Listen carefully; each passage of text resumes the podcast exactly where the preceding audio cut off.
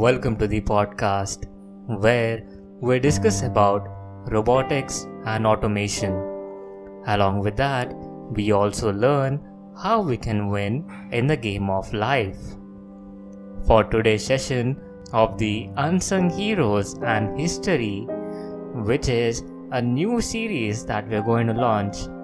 But I know that I didn't give you the promotion so early.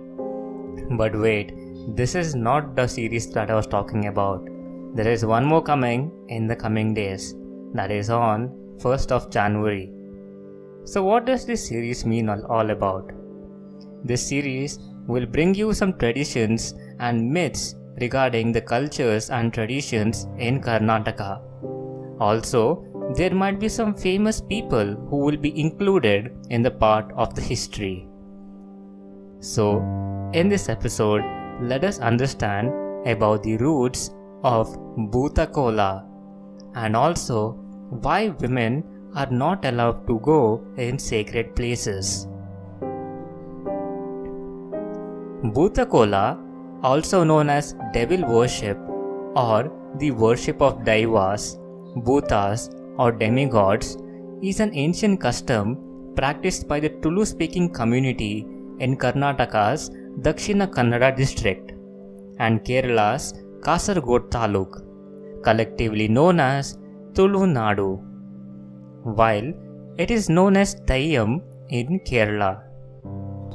Bhutakola, a highly stylized version of ritual dance of the spirit impersonator, and Yakshagana, a fine tradition that creates a world of divine and supernatural beings with all the paraphernalia of costumes, makeup, music, dance, and dialogue, are the two great arts of coastal Karnataka. People also thought that some of the gods were too strict and extreme in the ancient world. On the other hand, pleasing God brought prosperity, while offending God brought disasters on the other. The preceding idea was still present in the contemporary Indian beliefs, where Saturn is viewed in the same light as the loving mother.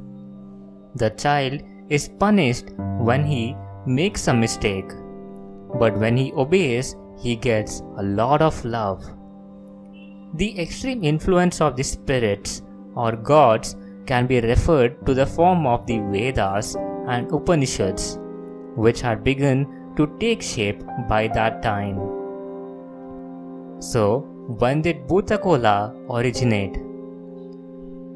This custom traces all the way back to 700 to 800 BC, harmonizing with the movement of early Tulu clans who presented the underlying religions of Burma likewise articulated as Birmar or Burmeru, and Panjurli. In Mangalore, Bhutakola is a type of spirit dance that is performed by locals between December and January. However, the Bhutakola of Mangalore has no ancestry. However, it appears that Bhutakola will always be a part of Mangalore's social and cultural life. In addition, it is believed that the Bhutas or spirits they are worshipped during the festival and they are the guardians of the village and safeguard the villagers and their livestock from evil forces. In point of fact, the spirits that the villagers venerate are thought to be Lord Shiva's attendants. In this context, it is important to note that Kola is a type of Bhuta worship which includes entertainment, inspiration, and devotion. How did Bhuta Kola find the significant relevance in history? India's caste system had already developed by that time. An annual festival with multiple stages is the Bhuta Kola in Mangalore. The festival begins with the cutting of plantains, and then there is a cockfight, the appearance of the bandara, the raising of the flag, a casual invitation, applying makeup, wearing the gagra, and other events. The Bangaloreans sing a traditional song known as Paddanas during the ceremony. The Bhuta cult's birth and expansion are chronicled in these narrative epics. As a result, it is clear that the Bhuta Kola is at the center of village life in Mangalore. The Bhuta Kola mostly follows the religious beliefs of Mangalore's rural community. In a way, the Bhuta Kola is a place where community life is celebrated. Let us have a bit more discussion about the Bhutas or the Daivas. The terms a Bhuta Kola is performed to appease and solicit assistance from the spirits, remaining an ancient ritual of spirit worship. And Daiva both refer to a class of supernatural spirits, while Kola refers to the ceremony of the Bhuta. Such ceremonial types of love stay as old practices expected from the gifts of the unworldly. In the Daivasana, these Daivas are typically kept in the form of idols. Jumandi, Jumandi Banta, Kalurti, Kalkuda, Guliga, and Panjurli are among the most prominent Daivas. Daivas answer prayers with the utmost sincerity, but they should also be worshipped and treated with the utmost care and respect. At any rate, their anger is inherited to be exceptionally perilous. On the off chance that they get injured. In contrast, they will safeguard and bless the people and location where they are revered and honored. What are the arrangements that are made in order to perform a Bhuta Kola?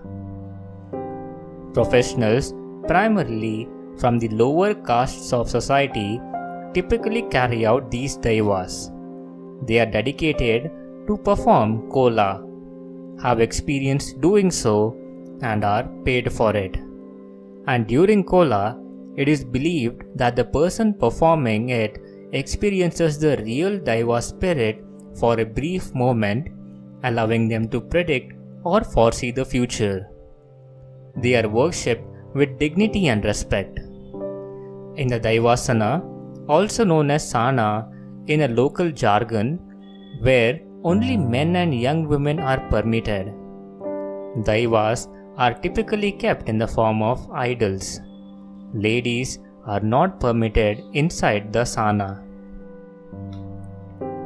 I have not personally visited any Bhuta Kola, but I have heard my friends telling that it is really powerful. But in what sense? In the Bhuta Kola, people come with their normal life problems and they want some solutions regarding it. Or maybe their family is going through a distress and they want some answers what might be the main cause or the source of this problem.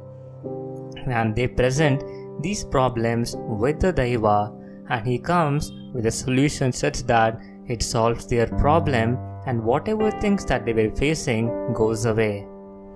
And I believe Bhuta Kola is very powerful. Coming to the next myth that why ladies are not permitted into the sana or it could be to any sacred place. Since I've researched about it for a long time, I got different kinds of responses from it and things like because of their hair or because of some changes or they bring bad spirits and so on so on so on so regarding that discussion there are many things that you can take or consider as a myth but after research what i found there is one strong thing which I do believe it might be that factor which plays why ladies are not allowed to permit into some holy places. Uh, the main reason is because we know as ladies they go under a period of menstruation.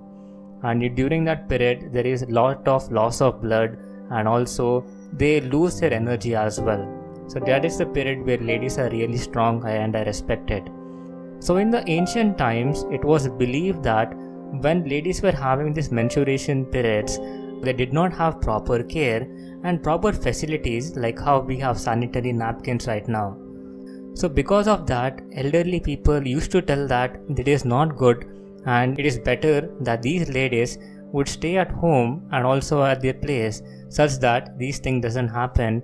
And as we care about the ladies health that is why our ancestors have told them to stay at home so this could be one of the reason why ladies are not allowed to enter these sacred places apart from that as i told you that there are many other reasons and it is your belief that what you want to learn or what you think it might be right. So, I hope you have understood some new information and also about the culture of our land.